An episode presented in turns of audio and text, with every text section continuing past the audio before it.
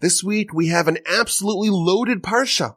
So many interesting twists and turns in the story. The nation is finally leaving from Egypt. We had the miracles. We had the wonders. We had the signs. We had the templates and the nation is out. After the death of the firstborn, Pharaoh sends him packing last week's parsha. And our parsha begins that we're out. We've left. But right away, we circle back and we apparently make a move or a pump fake to return to Egypt. We're trying to goad Pharaoh into pursuing them.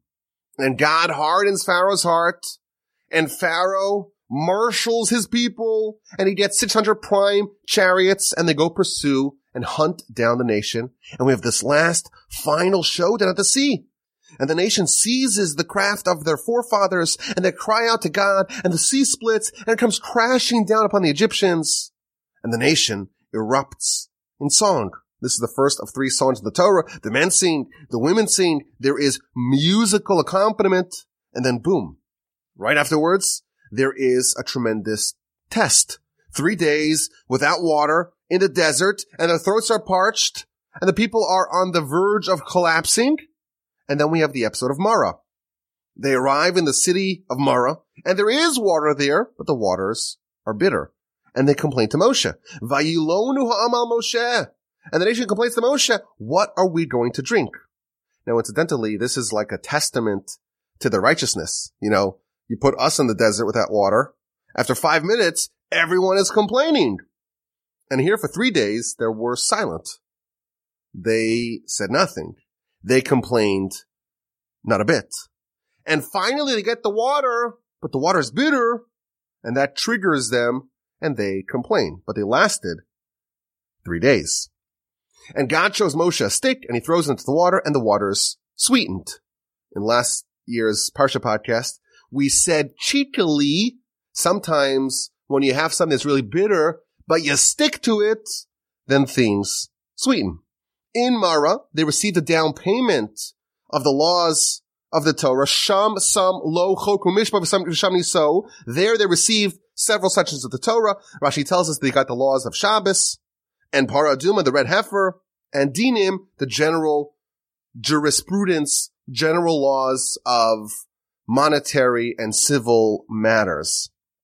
In Mara as well, Moshe conveys a promise to the Jewish people. This is 1526.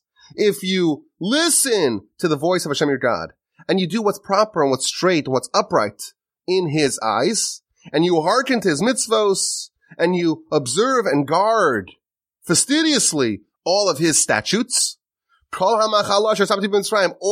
the maladies that I placed upon Egypt, lo asim I will not place upon you, ki ani Hashem rofecha, for I am Hashem, I am the Lord, your God. This is a very specific blessing that you won't have any of the maladies of Egypt. Now, the Ibn Ezra, one of the great commentators on the Torah, says a very interesting idea. He says that what happened in Mara was an exact opposite of what happened at the first of the ten plagues. The first of the ten plagues, the sweet waters were turned into blood. They were made undrinkable. Here we have the opposite. Undrinkable bitter waters is made sweet. And this is God signaling to Jewish people that I will do exactly the opposite of what I did to Egypt. In Egypt, I took their good stuff, made it bad, and I'm your doctor. I'm going to take all your problems and I'm going to make them good. And the Parsha continues with challenge after challenge, upheaval after upheaval, where the nation is settling into their life now in the wilderness. They run out of matzah, and they get the manna, and they get the quail, and they learn about faith. You only have food for today. For tomorrow, you have to rely on God. And they learn about Shabbos. You don't go collect it on Shabbos. You get a double portion on Friday. And then we have the two malcontents, Dathan and Abiram. They violate the prohibition and they keep the leftovers. And then some manna is placed in a vial. Put in a vial to remember for eternity that the Almighty provides sustenance to those that he loves. Chapter 17 tells us about the arrival in the wilderness of Sin, and that's the name of the city, not the English word for transgression. They arrive in the wilderness of sin, and guess what? Again, there's no water to drink. And Moshe is told to strike a rock, this time correctly, and it emits water for the whole nation. That rock, that stone became a well that accompanied them for the next 40 years until the death of Miriam. When Miriam passes, the well dries up and again Moshe hits the rock. This time he should have spoken to it and he was punished as a result of striking it by being disallowed to enter the land. And finally the parsha is capped off by the war with Amalek. Amalek, the grandson of Esav, the nation that is the arch nemesis of our people. They launch an unprovoked attack against the Israelites and Moshe nominates Joshua to wage war against Amalek tomorrow. Vayomer Moshe El Yehoshua. Moshe said to Joshua to Yehoshua, Bechar lanu anashim, go select some men and go make war with Amalek tomorrow. I'm gonna go on top of the mountain. I'll have Aaron on my right side. I'll have Hur on my left side. I'll lift up my hands. I'll engage in the war on the higher spheres. And you, with the men that you nominate, you engage in the physical conflict and go contend with Amalek. Moshe ascends the mountain. He's flanked by Aaron and his nephew Hur and lift his hands up. And when his hands are up, the Jews are winning. And when they lapse, we falter. And indeed, Joshua is successful in weakening Amalek and the Parsha ends with an instruction to never yield in this battle. God says to Moshe, write this as a membrance in a book and place it in the ears of Joshua that I will surely eradicate the memory of Amalek from underneath the sky, from underneath the heaven.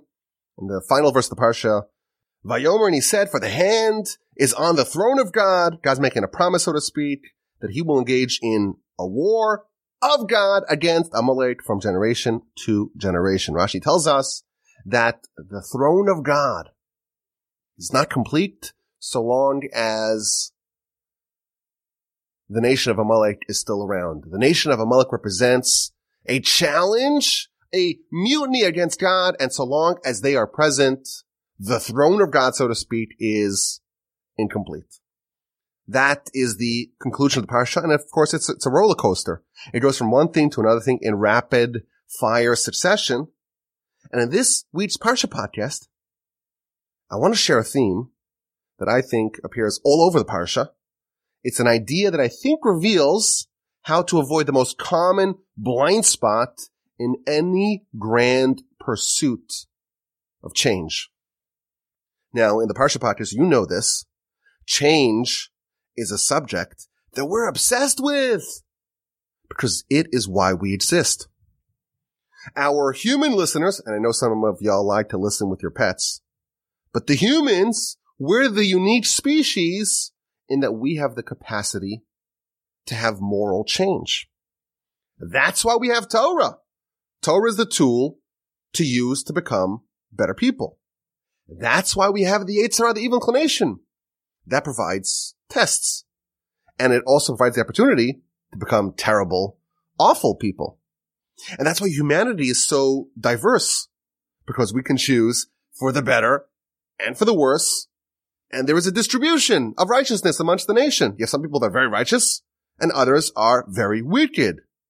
And the Torah, of course, encourages us to change for the better. It's the prescription to take a flawed human and turn this human into an angel. And this Parsha, really the whole book so far, maybe the whole book of Exodus, maybe the whole Torah, is about change.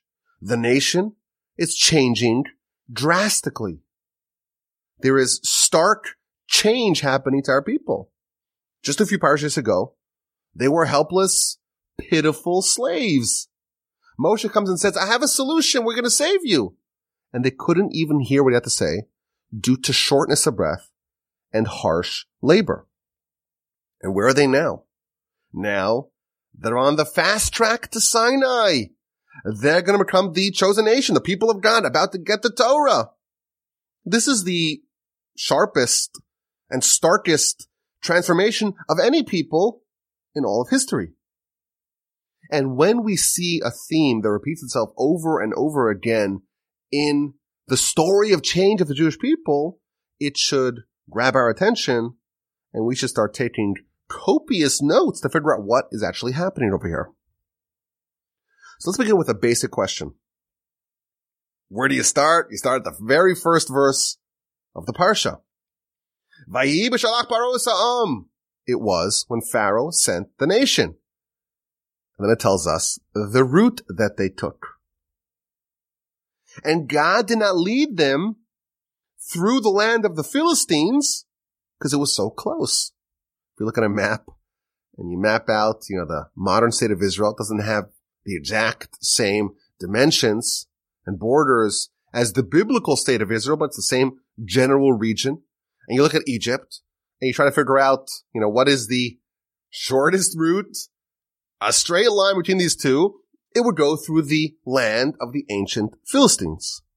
No relation with the modern Palestinians. Absolutely different people.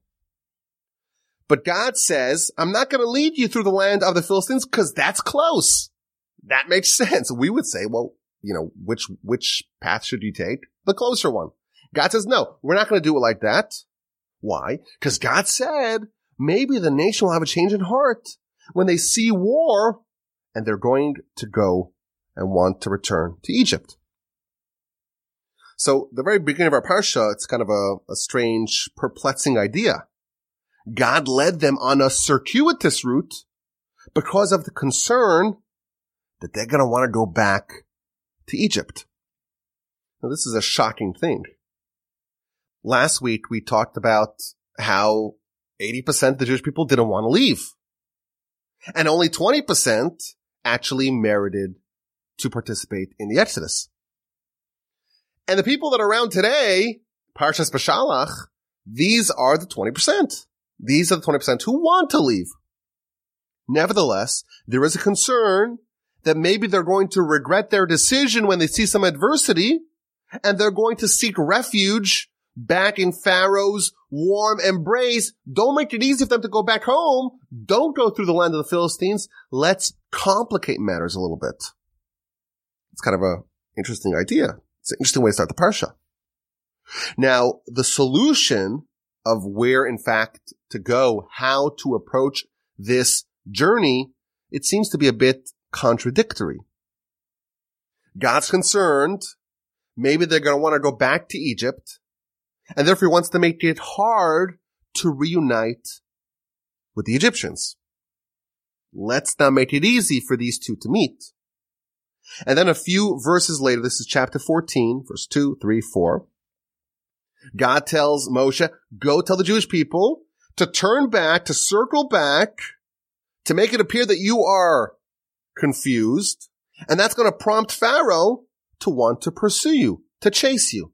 And I'm going to stiffen Pharaoh's heart and he's going to chase after you.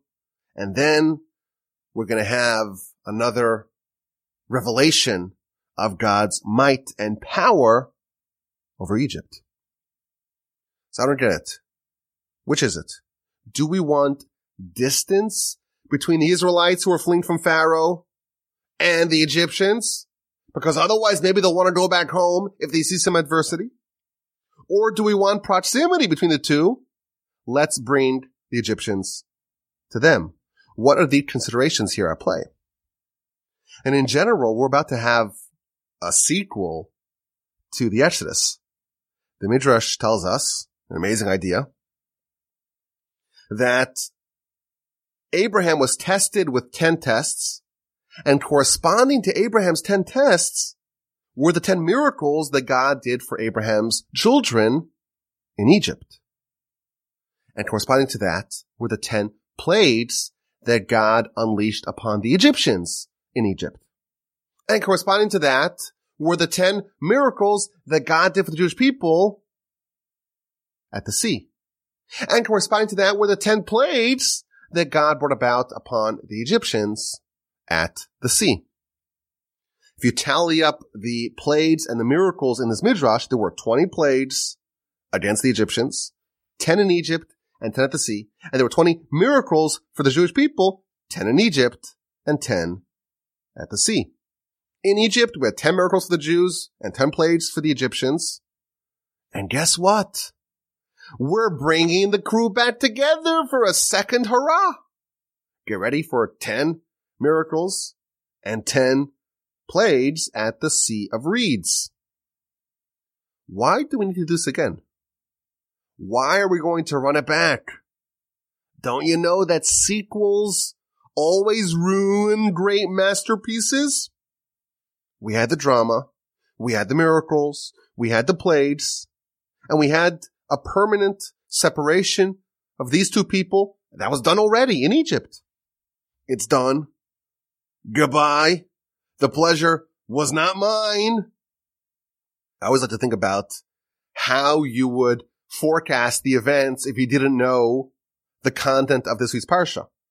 Suppose all you had read was up to last week's parsha, you would assume that the Israelites, they moved on to their next objective, go to Sinai, go to the land of milk and honey. Why is there a need for an encore? Why is there a need to bring the Egyptians back and to, to goad them and to harden their heart? Why is there a need for all of that?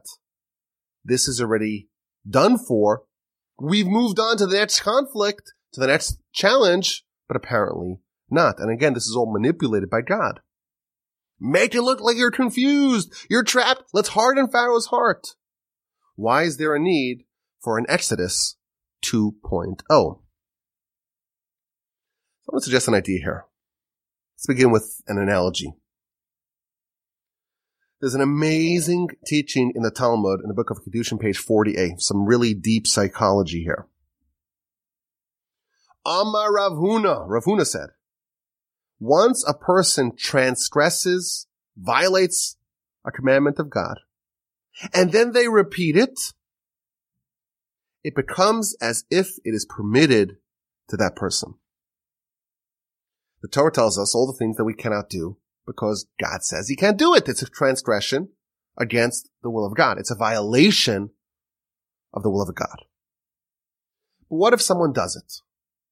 Says Rav Huna, the Talmud, Kiddushin, 40a, on the bottom.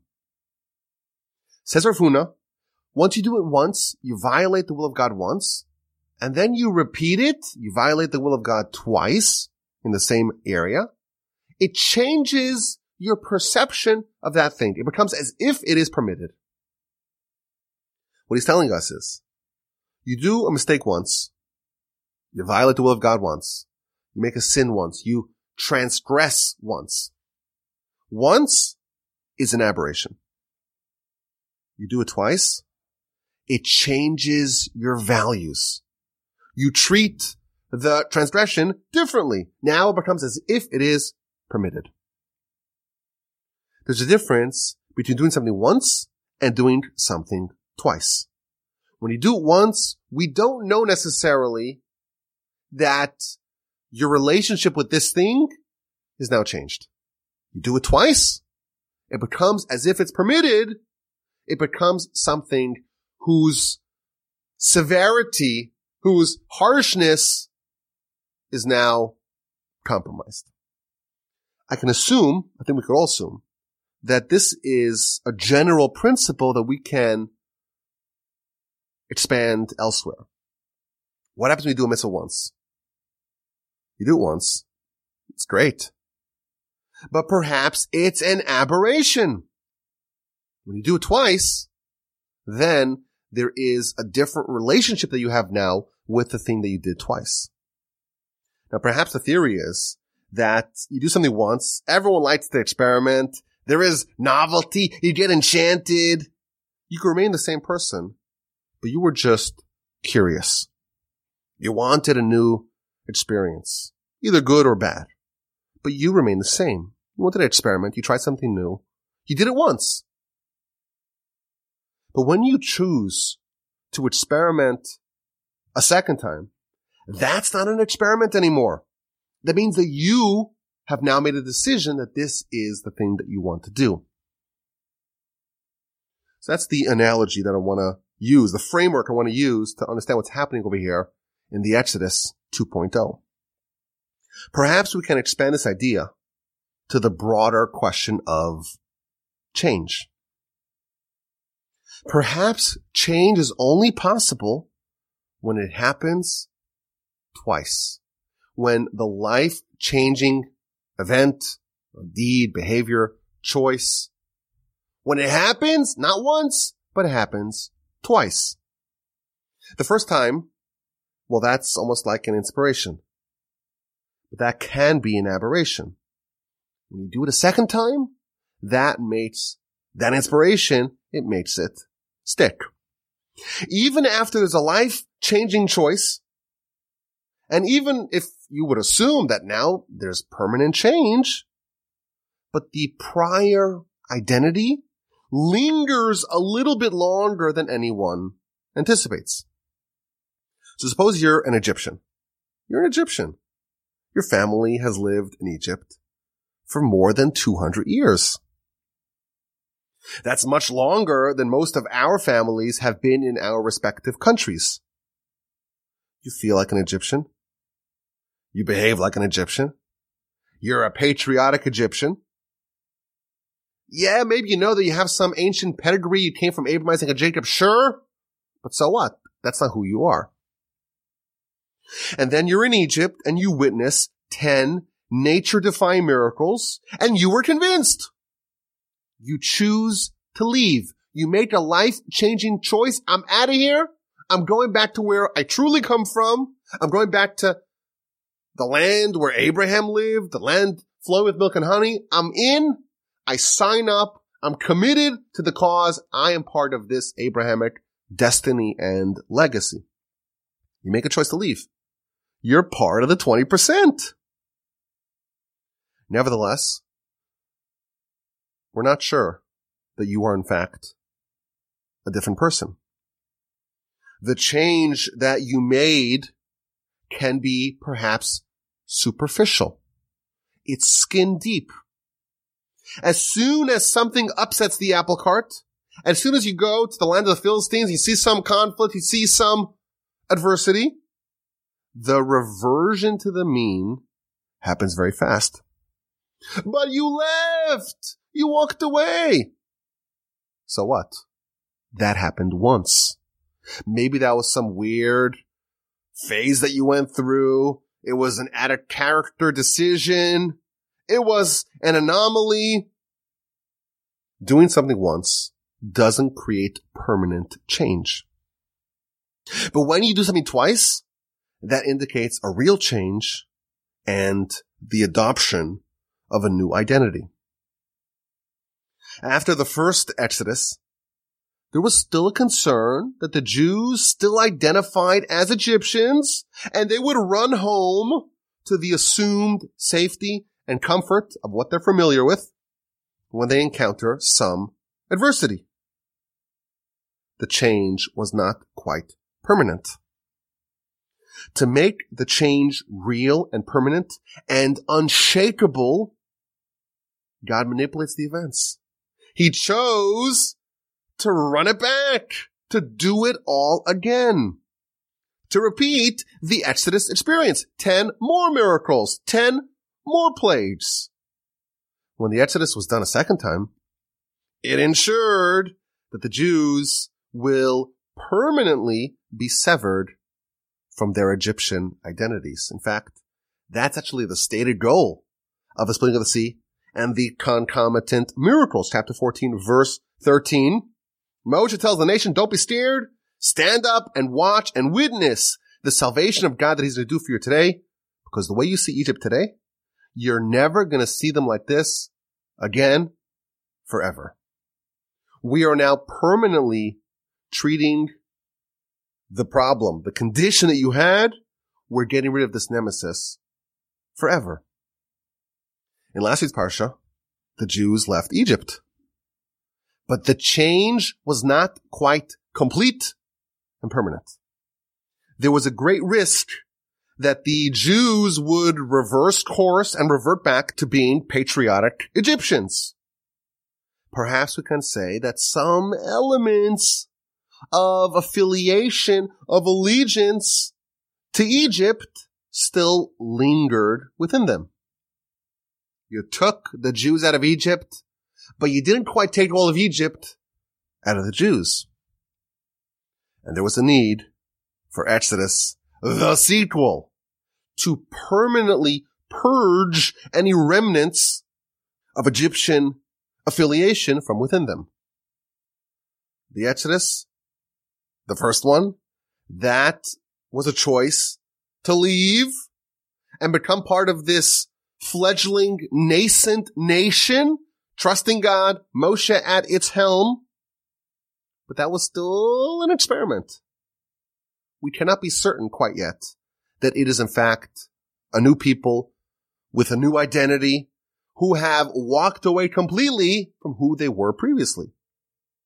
Now, in Exodus, the sequel, you're never going to see Egypt again. You are a new person. Perhaps we can even speculate. That's why the Torah emphasizes that Moshe took the bones of Joseph. In Hebrew, the word for bones and the word for essence is the same word. Just like we say, you, feel something in your bones. It's in your essence. Joseph was someone who had tenacious faith in God in his bones. It wasn't skin deep. It was so deep rooted that decades of distance from his family in the cesspool of Egypt could not shake Joseph off his game. Our Parsha is all about emulating Joseph. Not just Joseph, Joseph's bones. To take what you accomplished in last week's Parsha, in the first version of the Exodus, and moving it to your bones. And indeed, it happened. With the wiping out of Egypt at the sea, the nation erupted into song. What's happening over here? There was a spontaneous eruption of song, and that is a window into the emotional and psychological state of the Jewish people. When they left Egypt, there were 10 amazing miracles. But the nation did not erupt in song in Exodus version 1. On their emotional level, in their psyche, in their bones, there was still some lingering force of servitude for the Egyptians. The idea of screaming in emotional ecstasy, that was not quite feasible yet. And now that they ran it back and they had the second Exodus, the faith and the transformation and the new identity had penetrated their bones and they broke out into spontaneous song. According to this idea, whenever you have one momentous accomplishment, transformation, change, experience, if you want it to not be a passing phase, you have to do it again. You have to run it back. You have to retrace that accomplishment to secure the bag, to make it stick. After one choice, part of 20% after all, to completely alter your identity and to leave Egypt behind, right away we're worried about recidivism. They're going to run back to safety once they see a little bit of conflict. And God makes a second Exodus to make the choice to leave and to adopt a new identity to make that permanent. You want to do something well? You want to accomplish something permanently? You want something to stick? You want something to last? You do it once. That's great. But it can be an aberration. You have to do it twice and then it sticks. Now this pattern appears all over Jewish life with the festivals like Passover with two days of the festival. You start off and you have the experience once and then you do it again once to absorb the lessons and once to solidify it permanently. Our sages tell us that we wear two pairs of tefillin or two tefillins, one on our head and one on the heart for this reason as well. One to absorb the idea and one to make it real and to bring it to our heart and to bring it internally in a way that it is unshakable. The Exodus version one last week was akin to the tefillin on the head. They had almost like logically in their, in their conscious mind divested themselves of the Egyptians. They're part of the 20%. We're leaving. But their heart was not quite ready for song. It wasn't in their bones yet. There was still a little bit that needed to be scraped away. A little bit of the Egyptian influence. With Exodus 2.0, with the splitting of the sea, that etched the relationship with God and their repudiation of Egypt into their hearts, like the tefillin on the arm that goes opposite the heart. And with their hearts so full of love, they began to sing. And this is the story of our parsha. It's Exodus the sequel, because here a sequel is in fact needed. There was something still left over to accomplish after last week's parsha and Exodus 1.0. And you can think of any change the first time you do it. Think of it as a coupon that can be redeemed for permanent change, provided that it's done again. When you do something once, you have an opportunity to earn that forever, provided that you reinforce what you did, you concretize what you did by doing it again. But this opportunity doesn't last forever. The coupon expires fast. In last week's parsha, we read about the matzah. We read about how you have to guard it so it doesn't become leavened. It doesn't become chametz. After you have the dough, you have to bake it promptly or else the opportunity to make matzah goes away. Once you have the dough, you have a very short window to make it into kosher matzah. You have to race to make sure that you do a second thing to it, you bake it, and you cement it as matzah forever. And our sages, quoted by Rashi in week's Parsha, chapter 12, verse 17, they tell us that this is not just with matzos, it's also with mitzvos. If you are inspired, if you have made some sort of decision, you have something that you did already once, don't allow it to become chametz. You have an opportunity to make it last forever. Don't let it go stale, go bad. Don't let the coupon expire. If you want to do something good, you have to hurry to bake it because Pharaoh's going to chase you down if you allow it to linger. There are alloys. There are contaminants that are not getting gotten rid of the first time. You do it once, you do it again, and now you have it forever. Provided, of course, you don't lose it. And when we look at this parsha, we see this idea again and again. They get to Mara, and the waters are bitter, and Moshe throws the stick in it, and the waters are sweetened. That's the first miracle of water in our parsha. They get to Rephidim at the end of the parsha, and again there's no water, and this time the stone is struck, and the stone emits water, and now we have a permanent well that's going to follow the Jewish people until the death of Miriam in about 40 years. So again, it seems like it's a repetition. You know, we have twice a situation, a dire situation where there's no water, and we have two miracles. The first one is not permanent, and the second one is permanent. Same idea. You do something once, it's great, it's not permanent. You do it twice, and now you have something that's permanent. Reversion to the mean is the rule. If you want to secure the bag, if you want to earn something in a permanent fashion, you gotta cement it. You gotta concretize it. You gotta make it stick. You gotta make it descend into your bones. You gotta do it twice. So we have this amazing idea if you want to have real change, you got to do it twice. And this works both on the positive and on the negative. If you want to extricate yourself from Egypt, you want to exorcise those demons, you have to have the Exodus twice. And just like we brought down from the Talmud book of Kiddushin, page 40a in the bottom, You do a sin twice, now it's changed you forever. So it's interesting in our parsha, we have a similar idea, or at least the, perhaps the hint of an idea on the flip side as well. The parsha ends with the war with Amalek. And it's interesting. Moshe tells Joshua, go select for you, for us, men, warriors, and go make war with Amalek tomorrow. And there's almost an astonishing thing here. The nation is ambushed. There's a surprise attack and the counterattack is going to wait until tomorrow.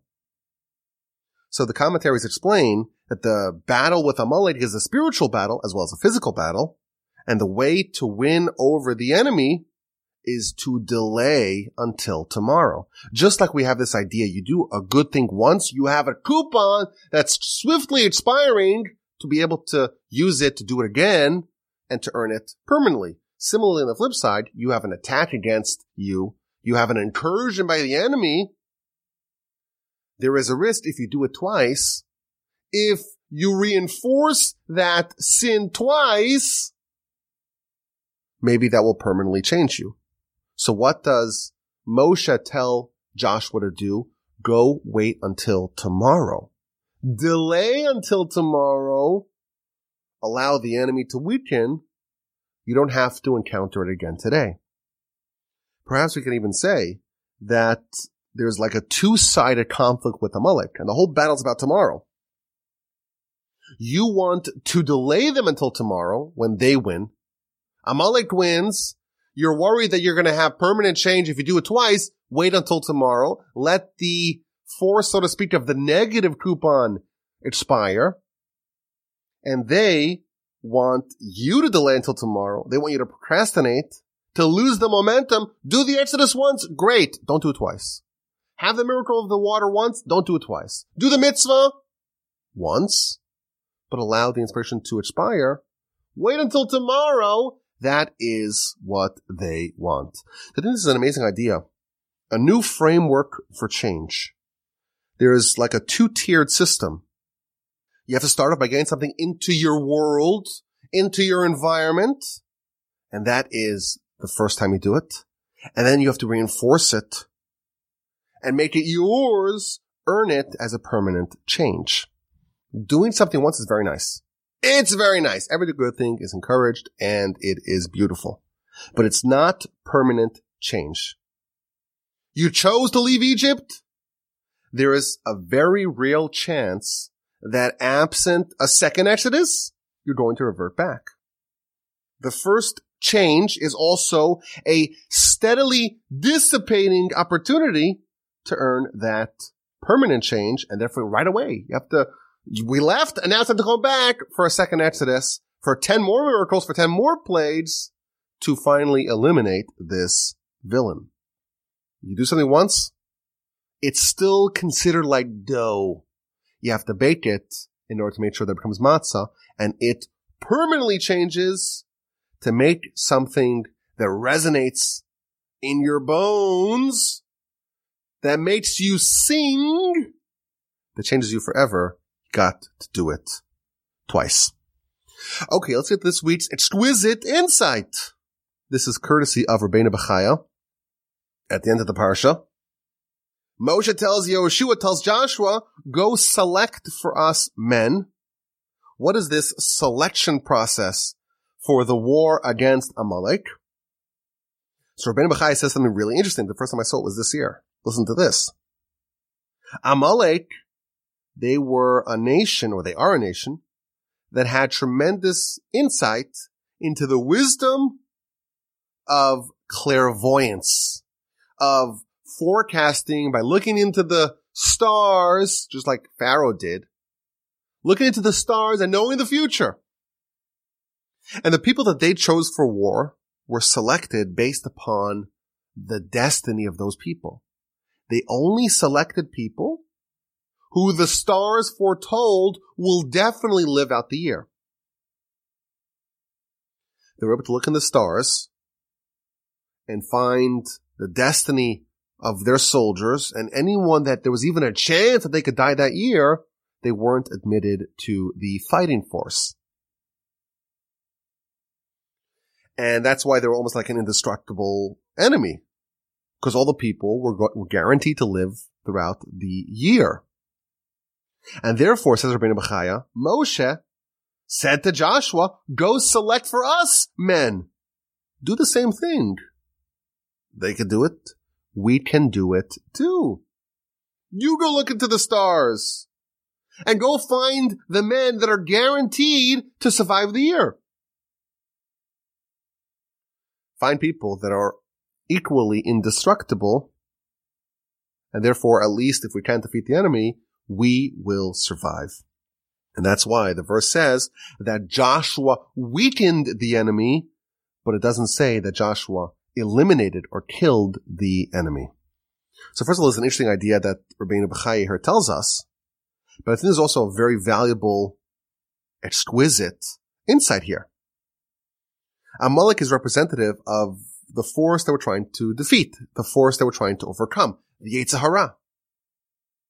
What do you do when you cannot defeat the enemy? You can't eliminate the enemy. The enemy is indestructible. What is the response to that? How do you contend with an enemy that you cannot overcome, no matter how hard you try? How hard you try, doesn't matter. It is declared in the heavens and the stars that they are going to survive.